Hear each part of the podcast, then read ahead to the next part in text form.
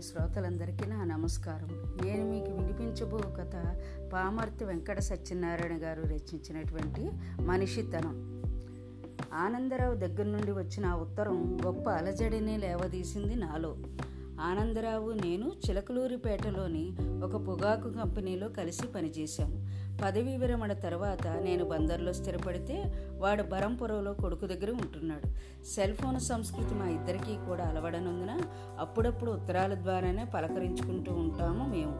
ఇంతకు నన్ను అంతగా కుదిపేసిన వార్త ఏమిటంటే నా పుత్రరత్నం భాస్కర్ ఎవరో పరాయి పిల్లవాడి గుండెకు చిల్లుబడితే శస్త్రచికిత్స కోసం లక్ష రూపాయలు విరాళంగా ఇస్తున్నాడట. భాస్కర్ విశాఖ ఏజెన్సీలోని ఒక ప్రాజెక్టులో సూపర్వైజర్గా పనిచేస్తున్నాడు. నెలకు ముప్పై వేల జీతం. పెళ్ళయింది. నాలుగేళ్ళ కొడుకున్నాడు. చెమటోడిచి సంపాదించిన దాన్ని ఒరులుపాలు చేయడం నాకు సుతరాము ఇష్టం ఉండదు. అనవసర దానాలు చేయడం పరమ మూర్ఖత్వం అన్నది నా తత్వం. ఆ తత్వం వెనుక నా జీవితం పంచిన చేదు అనుభవాలు ఉన్నాయి. నాకు పదేళ్ళ వయసప్పుడు మా అమ్మకు తీవ్ర అనారోగ్యం చేసింది. వైద్యులు అత్యవసరంగా శస్త్రచికిత్స చేయాలన్నారు అందుకు లక్ష రూపాయలు ఖర్చు అవుతాయన్నారు చిరుద్యోగి అయిన నాన్న అప్పటికప్పుడు అంత సొమ్ము ఎక్కడ నుండి తేగలడు? బంధువులను స్నేహితులను సహాయం అర్థించాడు నాన్న. ఎవరెవరి కాళ్ళలో పట్టుకున్నాడు. ఉన్నవాళ్ళు లేనివాళ్ళు కూడా ముండి చేయి చూపించారు. అవసరమైన వైద్యం అందకపోవడంతో అమ్మ చచ్చిపోయింది. తలో కాస్త సాయం చేసిన అమ్మ బ్రతికేదేమో. అమ్మంటే నాన్నకు ప్రాణం. తన అసమర్థతే ఆమె ప్రాణాలు తీసిందనే బెంగతో ఏడాది తిరగకుండానే నాన్న కూడా కనుమూయడం నా దురదృష్టం. ఆ పసి వయసులో తల్లిని తండ్రిని పోగొట్టుకుని అనాథగా మిగిలిన నన్ను చేరదీసి ఆదరించేవారు కరువయ్యారు. అప్పుడే మొదటిసారిగా మనుషుల మీద చుట్టూ ఉన్న సమాజం మీద అసహ్యము ఆగ్రహము ఏర్పడ్డాయి నాలో. మా ఊరి గుళ్ళో ఉండే పూజారి గారు దయతలిచి నన్ను టౌన్కు తీసుకువెళ్ళి ఒక అనాథాశ్రమంలో చేర్పించారు. పదవ తరగతి పూర్తి కాగానే ఆశ్రమాన్ని నడిపే పెద్దల సిఫారసుతో చిలకలూరిపేటలోని ఒక పొగాకు కంపెనీలో పనికి కుదిరాను. పొగాకు బేళ్ళను లెక్క చూసి సరుకు రాకపోకలకు సంబంధించిన సమాచారాన్ని నమోదు చేయడం నా పని. కంపెనీ యజమాని కార్మికులకు కేటాయించిన ఇల్లు అని చెప్పబడే ఓ ఇరుకు గదిలో తోటి పనివారితో కలిసి ఉండేవాడిని. పదేళ్ళ తరువాత ఆ కంపెనీలోనే పనిచేస్తున్న ఓ సీనియర్ కార్మికుడు కూతురితో నాకు వివాహమైంది. కాలక్రమాన మాకు కూతురు కొడుకు పుట్టారు. పద్దులు రాస్తే గుమస్తాగా ఉద్యోగంలో పదోన్నతి కూడా లభించింది నాకు. అనుకూలవతి అయిన భార్యను మించిన పెన్నిది మగవాడికి ఏమి ఉంటుంది? ఉన్నంతలోనే పొదుపుగా చేసుకువచ్చేది మంగళ. నా కూతురు సుమ భాస్కర్ కంటే మూడేళ్ళు పెద్దది. పోలీస్ కానిస్టేబుల్గా పనిచేస్తున్న కుర్రాడు సుమను చూసి ఇష్టపడి కట్నం కోరకుండా పెళ్ళి చేసుకున్నాడు. పెళ్ళైన ఏడాదికి సుమకు పాప పుట్టింది. ఆనందరావు కొడుకు ఏదో పని మీద విశాఖపట్నం వెళ్ళాడట. అంతవరకు వచ్చాను కదా అని భాస్కర్ని చూసి వద్దామని ఆ ఊరికి వెళ్ళాడట. అప్పుడే ప్రసంగవశాత్తు తాను చేయబోతున్న ఘనకార్యం గురించి అతనితో చెప్పాడట మావాడు. ఆ కుర్రాడు ఇంటికి తిరిగి వెళ్ళాక ఆ విషయం తండ్రితో చెప్పడము. ఆనందరావు వెంటనే నాకు ఉత్తరం రాయడము జరిగి జీవితంలో ఎన్నడూ ఎవరికి దానం చెయ్యరాదని చిన్ననాటినే తీర్మానించుకున్నాను నేను. చివరికి గుడి దగ్గర బిచ్చగాళ్ళకు సైతం జన్మలో చెయ్యి విదిల్చి ఎరుగను. అటువంటిది నా కొడుకు నా మనోభావాలకు విలువ ఇవ్వకుండా ఎవరికో లక్ష రూపాయలు అప్పనంగా ధారపోస్తుంటే చేతులు ముడుచుకుని ఎలా కూర్చోగలను? జీవితంలో ఎదురయ్యే కొన్ని అనుభవాలు ముఖ్యంగా పసితనంలోనివి మనిషిపైన గొప్ప ప్రభావాన్ని చూపుతాయి. మనసుపైన చెరగని ముద్ర వేస్తాయి. అందుకు నేనే ఉదాహరణ. కష్టకాలంలో ఎవరో ఆదుకోనందునే నా తల్లి చనిపోయిందన్న స్పృహ నన్ను జీవితాంతము వెంటాడుతూనే ఉంది. అదే దాన ధర్మాల విషయంలో నా మార్గాన్ని నిర్దేశించింది. ఉదయమే బయలుదేరి విజయవాడ వెళ్ళాను. సుమల అబ్బీపేటలో ఉంటుంది. నన్ను చూడగానే తన ముఖం చాటంత అయిపోయింది.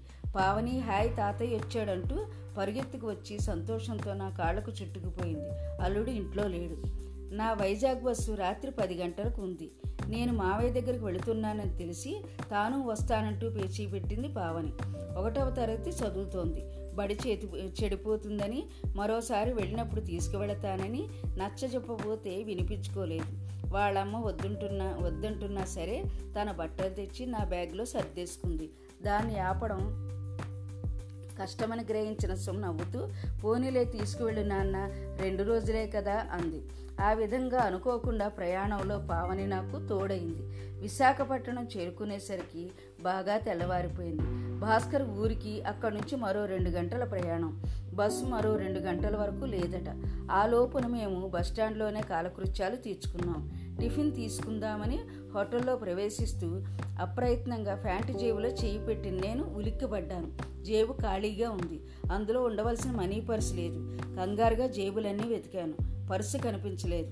బ్యాగ్ బ్యాగ్ ప్యాకెట్లు వెతికాను. ఒకవేళ పరాకును వాటిలో పెట్టానేమోనని కనిపించలేదు. బ్యాగ్ తెరిచి లోపల నుండి బట్టలన్నీ బయటకు తీసి దులిపి చూశాను. ఫలితం శూన్యం.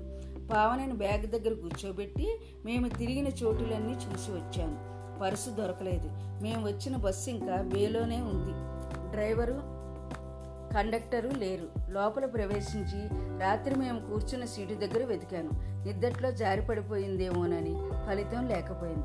పిచ్చివాడిలా సీట్ల మధ్య క్రింద నేల మీద బస్సు అంతా వెతికిన చోటే వెతుకుతుంటే డ్రైవరు కండక్టరు వచ్చారు.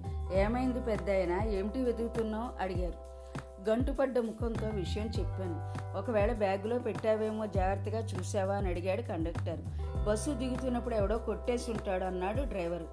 నా గుండె గుబేలు మంది డబ్బంతా పర్సులోనే ఉంది. ముఖ్యమైన టెలిఫోన్ నెంబర్స్ రాసుకున్న కాగితం కూడా అందులోనే ఉంది. ఇప్పుడు భాస్కర్ ఉన్న ఊరు వెళ్ళడానికి బస్సు టిక్కెట్కి డబ్బులు లేవు. అంతేకాదు సంటిదానికి టిఫిన్ పెట్టించాలన్నా పైసా లేదు. తాతయ్య బూస్ట్ కావాలంది పావని. అలాగేనమ్మా అన్నానే కానీ ఏం చేయాలో పారిపోలేదు. చూస్తూ ఉండగానే సమయం పదకొండు గంటలు దాటిపోయింది. వేసవికాలమేమో ఎండ చుర్రుమనిపిస్తుంది. మధ్య మధ్య పావని తాతయ్య ఆకలేస్తుంది. హోటల్లో టిఫిన్ తిందాం అని అడుగుతుంది. పిల్ల డీలా పడిపోయింది. ముఖం పీక్కుపోయింది.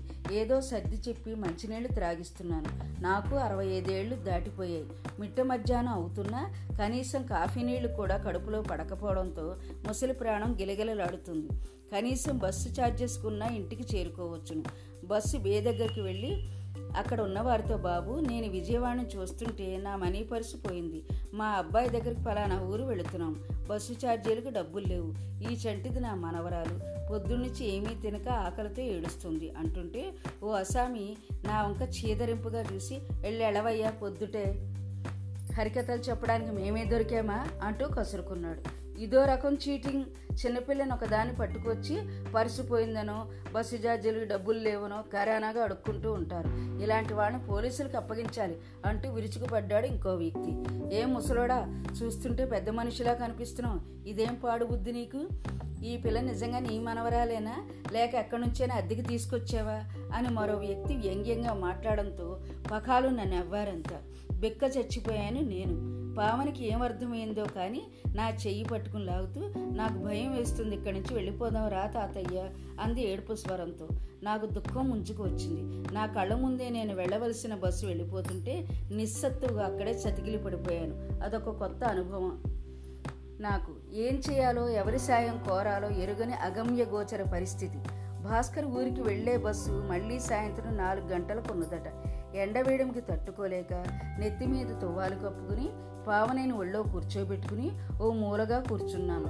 కిం కర్తవ్యం అనుకుంటూ పావని ముండి ముండి తలెత్తి నా ముఖలో చూస్తూ తాతయ్య ఆకలేస్తుంది కడుపులో నొప్పి వస్తోంది అంటుంది. మధ్యాహ్నం రెండైంది మరో రెండు గంటలలో బస్సు ఉంది. అది తప్పితే మళ్ళీ మర్నాటి ఉదయం ఆరింటి వరకు మరో బస్సు లేదట. పావని నీరసంతో నా ఒళ్ళోనే నిద్రపోయింది. నాకు కునిపా కునికిపాట్లు వచ్చాయి. ఎవరో చిన్నగా తట్టి లేపడంతో కళ్ళు తెరిచాను. నేను ఎదురుగా ఎవరో బిచ్చగాడు. నడివయసు ఉంటుంది. బాబు పొద్దున్నుంచి తమను గమనిస్తున్నాను నేను. పరుసు పోగొట్టుకుని ఇబ్బంది పడుతున్నారని గ్రహించాను. ఇందాక ఆ బస్సు దగ్గర కొందరు తవను కసురుకోవడం కూడా చూశాను అన్నాడు అతను. అయితే అన్నట్లు నొసలు చిట్లించాను. పొద్దున్నుంచి ఆకలితో నకనకలాడుతూ ఇక్కడే ఉన్నారు తమరు. పాపం పసిపాప ఆకలితో సమస్యలినట్టుంది ఇదిగో ఈ డబ్బులు తీసుకుని ముందు పాపకి ఏదైనా తినిపించండి. ఆనక బస్సు వచ్చాక ఊరెళ్ళుదురుగాని అంటూ వంద రూపాయల నోట్లు రెండు నాకు ఇవ్వబోయాడు నిశ్చేష్టుడనయ్యాను నేను. ముక్కు మొగము ఎరిగిన ఓ బిచ్చగాడు తాను అడుక్కున్న డబ్బులు నాకు ఇవ్వడమా? బాబయ్య పొద్దున్నుంచి తమరి అవస్థ చూస్తున్నాను. పాప ఆకలితో ఏడుస్తున్నా ఏమీ చెయ్యలేకపోయాను. ఈ డబ్బు కూడేసరికి ఇంత సమయం పట్టిందన్నాడు మళ్ళీ. నా కళ్ళల్లో నీళ్ళు తిరిగాయి. నాగరికులు అనుకునేవారు మమ్మల్ని అవహేళన చేస్తే ఓ బిచ్చగాడు మా కష్టం గుర్తించి మమ్మల్ని ఆదుకోవడమా? పొద్దుండింటి మండుటెండలో పడి అడుక్కున్న సొమ్మును మాకు ధారాదత్తం చేయడమా? నమ్మశక్యం కాలేదు. నా నిస్సాయ స్థితిని వివరించబోతే మోసగాడినని కసురుకున్నారంతా. కానీ అడుక్కు సంపాదించిన దాన్ని మాకు ఇస్తున్నావు నువ్వు. జనాలంతే బాబయ్య. అది ఆళ్ళ తప్పు కాదు. చుట్టూరా మోసగాడు పెరిగిపోవడంతో నిజాన్ని గుర్తించే శక్తిని కోల్పోయారు మనుషులు. అన్నాడు అతను. ఇది తవరు ఎలాంటి ధర్మపెబులు దానం చేసిందే కానీ నేను కష్టపడి సంపాదించినది కాదు. తవరు ఇంకేమీ మగమాడ పడకుండా ఈ డబ్బు తీసుకోండి బలవంత పెట్టాడు. బస్ ఛార్జీలకు చంటిదానికి ఏదైనా కొని పెట్టడానికి వంద రూపాయలు చాలు. అదే మాట చెప్పి ఒక నోటినే తీసుకోబోయాను.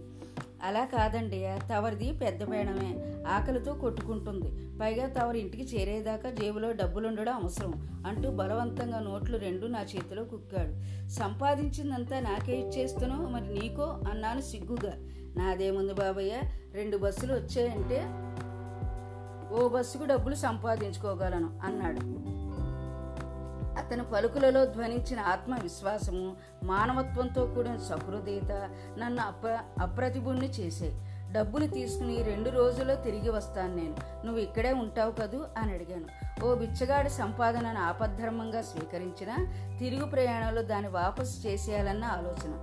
బిచ్చగాడికి ఓ చోటు చోటు అంటూ ఎక్కడుంటుంది బాబయ్య అని అంతలోనే నా ఉద్దేశ్యం గ్రహించిన వాడిలా తమరు తిరిగి వచ్చినప్పుడు ఒకవేళ నేను కనిపిస్తే మంచి మనసుతో ఒక రూపాయి ధర్మం చేస్తే అంతే చాలయ్యా అన్నాడు. నాకు అతనికి ఏమిటి సంబంధం? అది ఏనాటి బంధం? ఆ నిస్సహాయ స్థితిలో మా మొరలు ఆలకించి మమ్మల్ని ఆదుకోవడానికి ఆ రూపంలో వచ్చిన పరమాత్మలా కనిపించాడు అతను. కృతజ్ఞతతో అతను కౌగలించుకోవాలని అనిపించింది. బలవంతాన్ని నిగ్రహించుకున్నాను. నీ మంచి మనసుకు నా కృతజ్ఞతలు ఎలా తెలుపుకోవాలో తెలియడం లేదు అన్నాను మనస్ఫూర్తిగా. ఇది మంచి మనసు కాదు బాబయ్య మనిషితనం. మనిషి పుట్టాక సాటి మనిషి కష్టాన్ని గుర్తించకపోతే ఇక ఈ జనముకి ఇలువేముంటుందన్న అన్నాడు. ఎవరో కంచితో చెల్లుని వీపు మీద కొట్టినట్టయింది నాకు. నా మదిలో ఎక్కడో కలుక్కుమంది. నాలో ఏదో కదలిక. ఇదమిత్తమని చెప్పలేని విచిత్ర భావన. పావనేని హోటల్కి తీసుకువెళ్ళి టిఫిన్ పెట్టించాను. పిల్ల రావు రావురుమంటూ తింటుంటే నా కడుపు తరుక్కుపోయింది. నేను కూడా ఏదో కతికి బయటకు వచ్చాను. ఆ అనామక బిచ్చగాడికి మదిలోనే వేనవేల ధన్యవాదాలు తెలుపుకున్నాను. పేరు కూడా అడగలేదే అనుకుంటూ అతని కోసం చూస్తే ఎక్కడా కనిపించలేదు. నాలుగు గంటల బస్సులో ఎక్కి కూర్చుని ఆ రోజు ఎదురైన అనుభవాలను ఎమరవేసుకుంటుంటే చిత్రంగా నాలో అంతర్మథనం మొదలైంది. హఠాత్తుగా ఊడిపడ్డ నన్ను చూసి ఆశ్చర్యపోయాడు భాస్కర్.